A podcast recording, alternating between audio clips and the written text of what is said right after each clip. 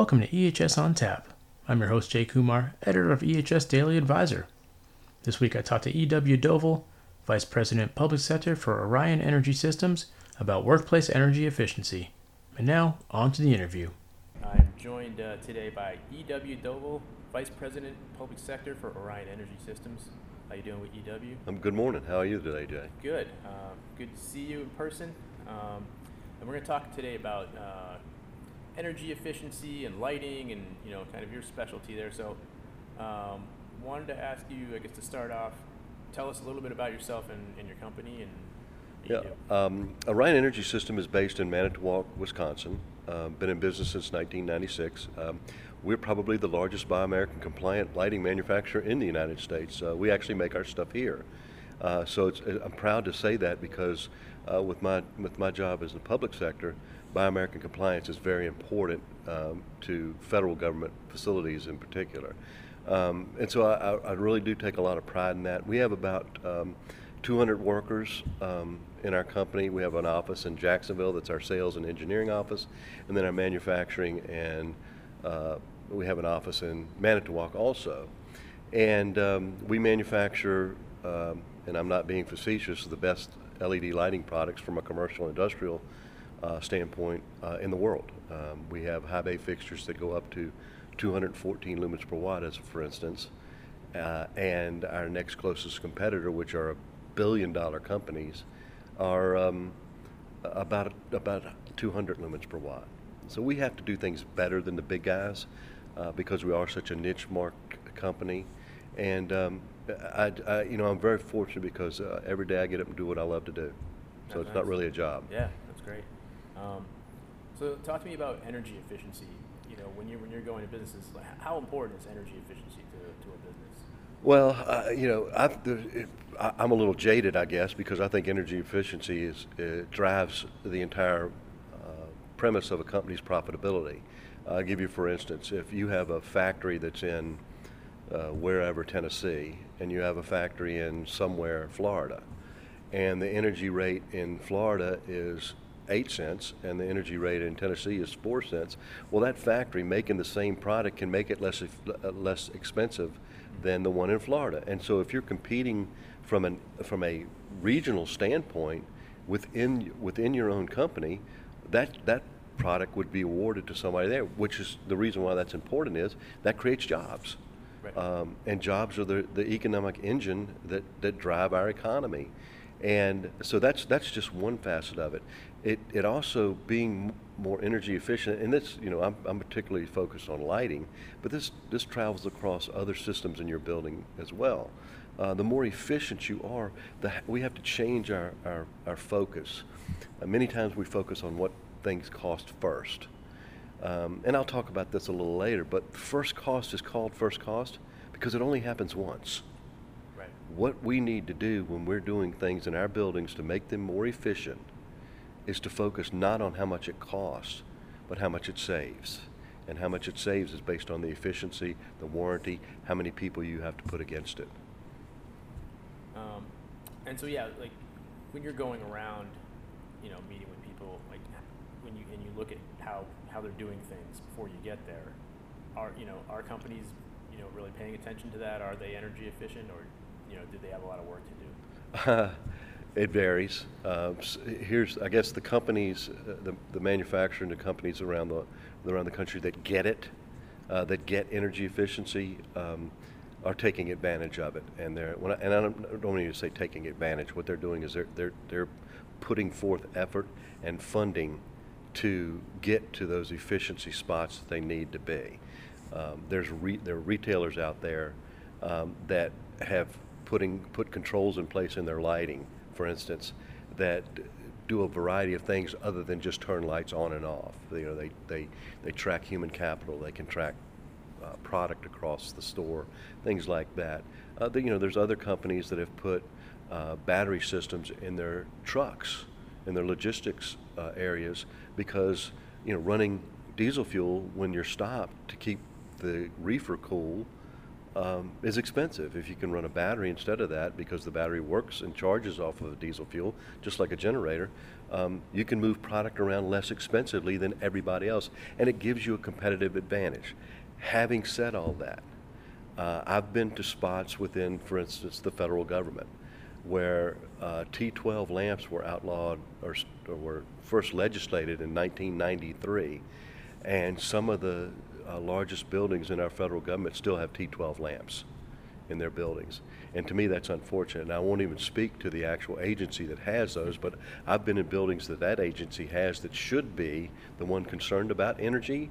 Um, the, I've seen more T12s in their buildings than anywhere else in America. Uh, and you know that's just one thing. The the advent. I think back ten years ago, when LED started coming out, and people LED that's never going to work. But, you know, it's get cost ten times more or five or whatever. It doesn't matter. Um, and now we look at where we are today, where when somebody calls me today and asks me about a fluorescent product, I think it's a prank call. Yeah, talk a little bit about that. Like, you know, what are the, the benefits of LED and how has it sort of changed, you know, the game? I think that, that it's again it, it goes back to several things. One of which is, of course, the energy savings. For instance, we've we've taken when we went from T12 fluorescent lamps to T8, or we went from metal halide to fluorescent, we were looking at 50 to 60 percent energy savings, and now we've made that same incremental jump again with LED, where it's the 50 to 60 percent. The thing that people don't understand is is nobody's ever been to a bank and cashed a percent. So what's happened is is they're they're looking at paybacks when they went from T12 or metal halide to T8.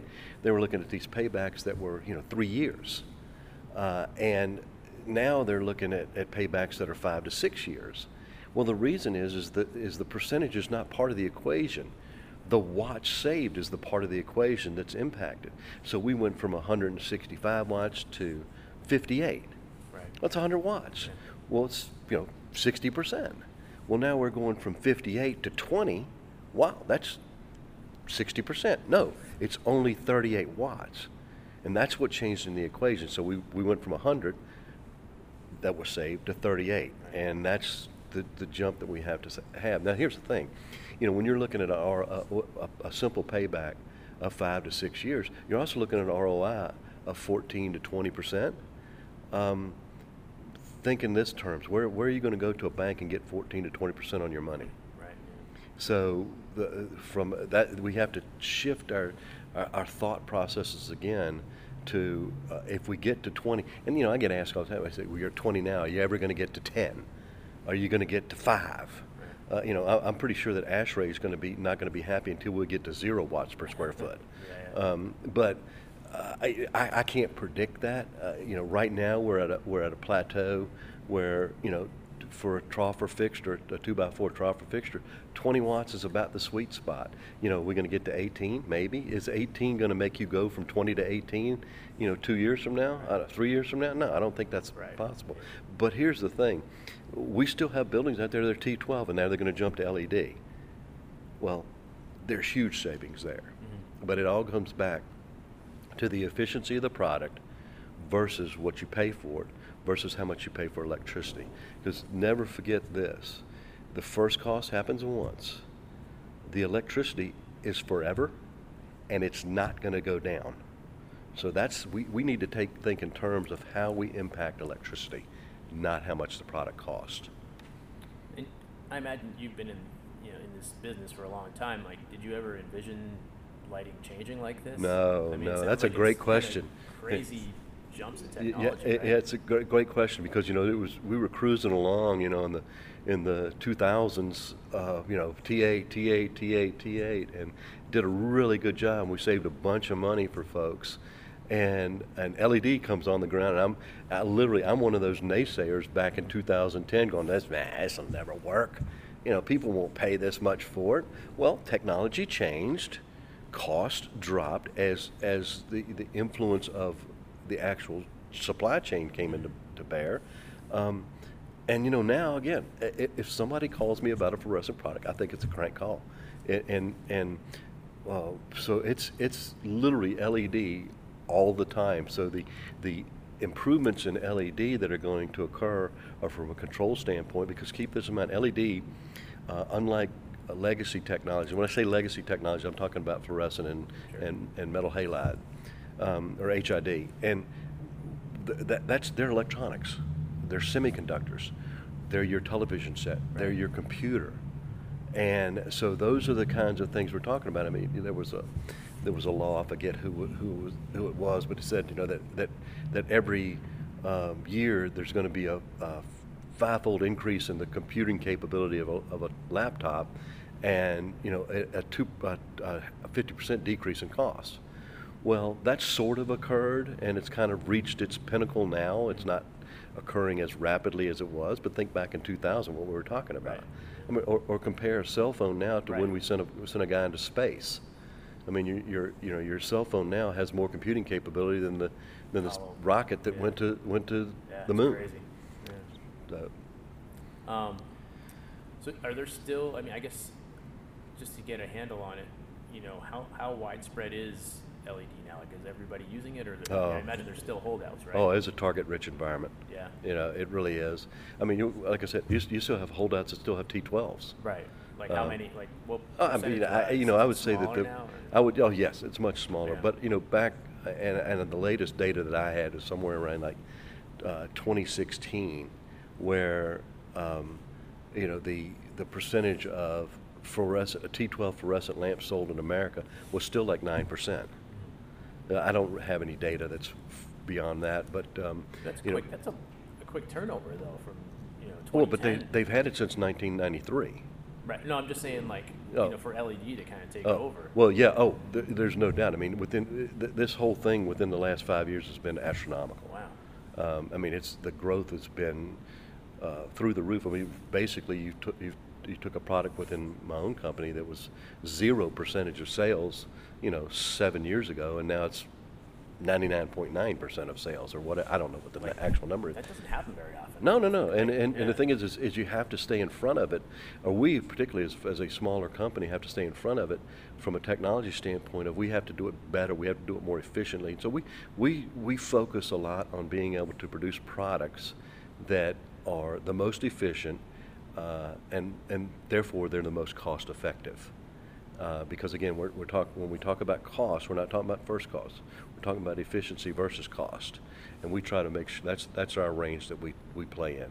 And I imagine that message went, has gone over pretty well with, you know, potential clients where you just, you know, when you explain the, sa- the cost and the savings, you know, Yeah, I think- going down, I mean, I imagine that's, you know, not a hard sell for a lot. Well, I, again, I, I, I, I don't even want to refer to it as a cell. Mhm. I mean, it's really the, the, the LED because it's electronic. It's a little, it's a little bit more complicated when somebody wants to get in the weeds and talk about how the process is of, of making light.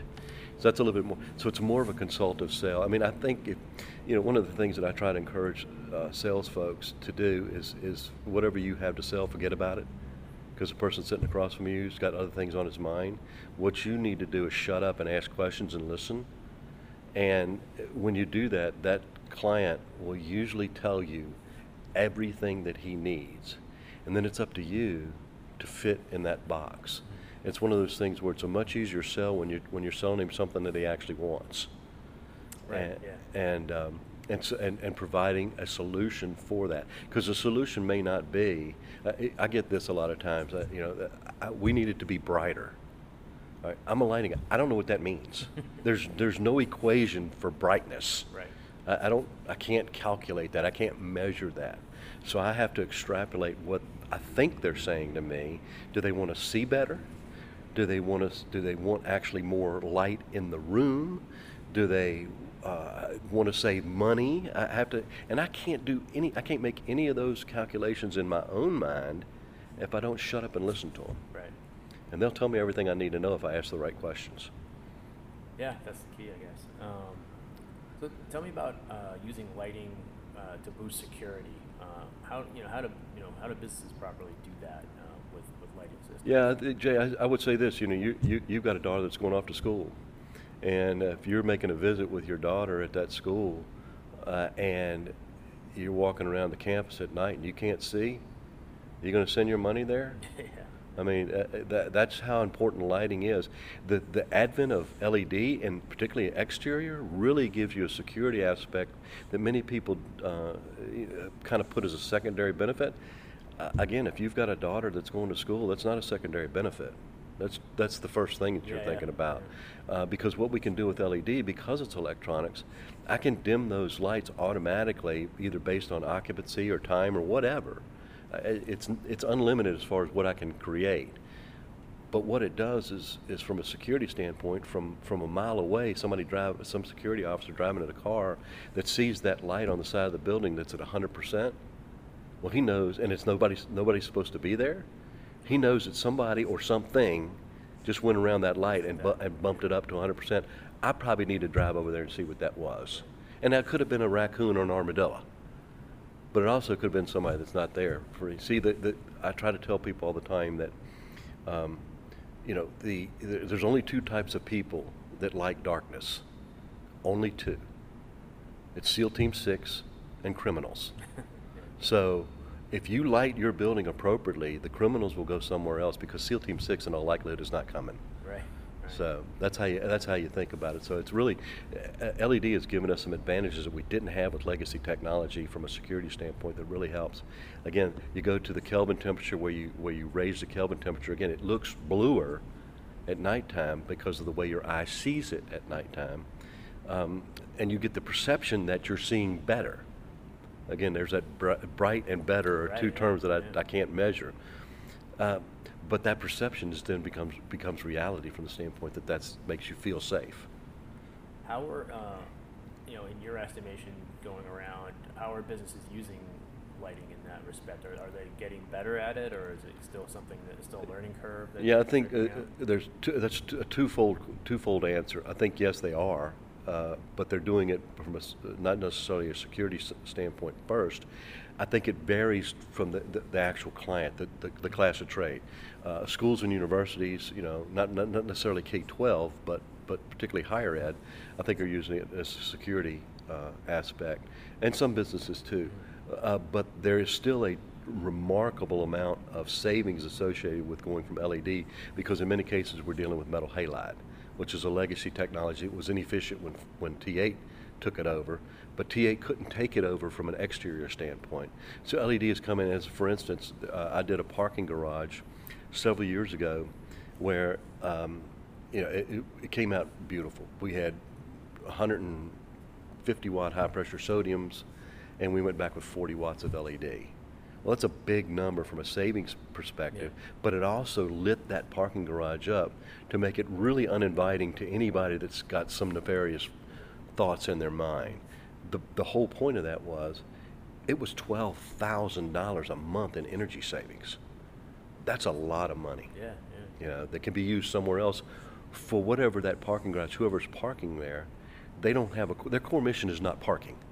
Their core mission is, is taking care of kids, um, you know, uh, flying airplanes, whatever it might be.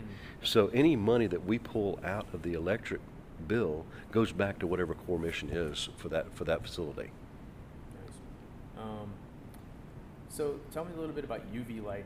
Uh, you know, I know that you know it's sort of. You, you're using it. You can use it to sort of deal with different viruses. And that's one one sort of uh, use for it. And obviously with COVID nineteen, there's some there's some uh, usability there. Correct. Yeah, the uh, UV light has been used for a long time in air handlers, uh, but it's either been a quartz lamp or a fluorescent lamp. The the issues with that is, is a, a, it works, it does work. Um, until recently, we didn't know how well, well it worked against COVID-19, but we, we know that now. Um, the, but the maintenance of it, because it required a specific maintenance pattern, you can't just open UV UV up. Um, and when I say UV, I, I want to be clear. There's three different types of UV. There's UVA, B, and C. Right. UVC is the one that basically kills, or excuse me, inactivates COVID. Uh, and UVC is al- also ina- inactivates humans, basically, because it changes DNA. And so it's dangerous to be exposed to UVC for some any length of time.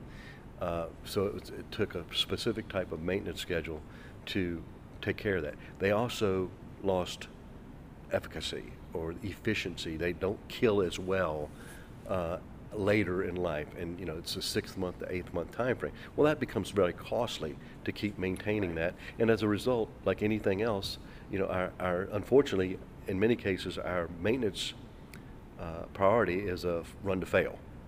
Well, run to fail becomes predictive maintenance then, because see, there's you have reactive maintenance and you have predictive maintenance and you have preventative maintenance.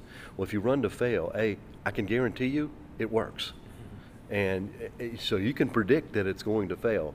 Uh, unfortunately, when it does, then sometimes it sits blank and it's not doing anything at all. LED allows us to uh, do a couple of things. A, we can, we, it lasts longer, uh, about three times longer, on, eh, you know, as a, as a baseline. So we get three times more, and it doesn't degrade from an efficiency of what it's supposed to do. We still have issues with dwell time. Now, there's two different avenues to attack uh, UV, excuse me, uh, COVID in classrooms, for instance. Um, you can pull the air in and clean it either through an air handler or through a device in the classroom itself. Um, we make a device that actually has been proven to kill COVID, that's actually a fan device that has, for lack of a better term, even though it's not alive, the virus is not alive, it needs to host, uh, I'll call it a kill chamber. And it draws the air in and will actually deactivate the, the COVID 19 virus. Very expensive. We also have one that's a direct line of sight that kills on surface that uses 405 nanometers light that the light actually can stay on while people are in the classroom.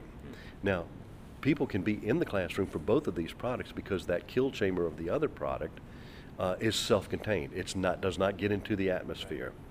The other one uh, works at 405. That's a, that's in the visible light spectrum, but that doesn't kill in the air. It kills on surfaces, and again, it's line of sight.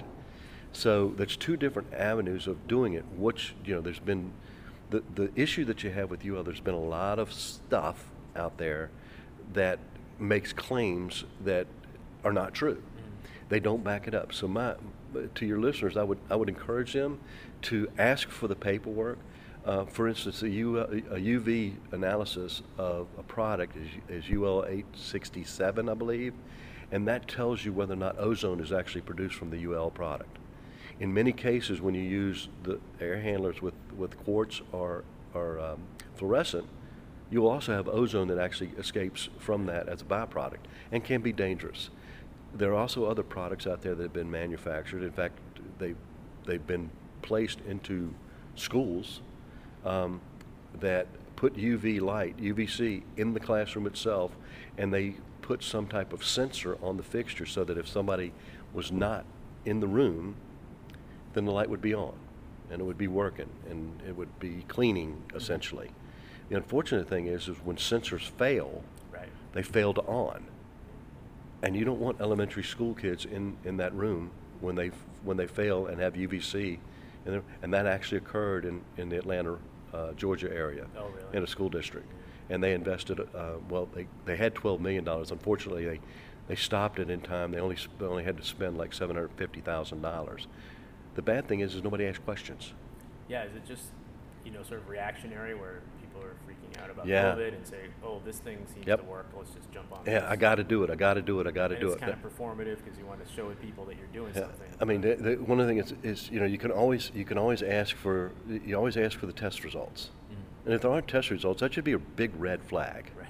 You know, I mean, in this case, in the Atlanta area, they got a, a nice engineering school that's like right down the street called Georgia Tech that could probably have done some tests for him. And there's a researcher there that I think would have loved right. to have helped him out. Probably has a kid in that school district, right? Right, right? And they could have done that very inexpensively or free to verify stuff themselves, and they never asked questions.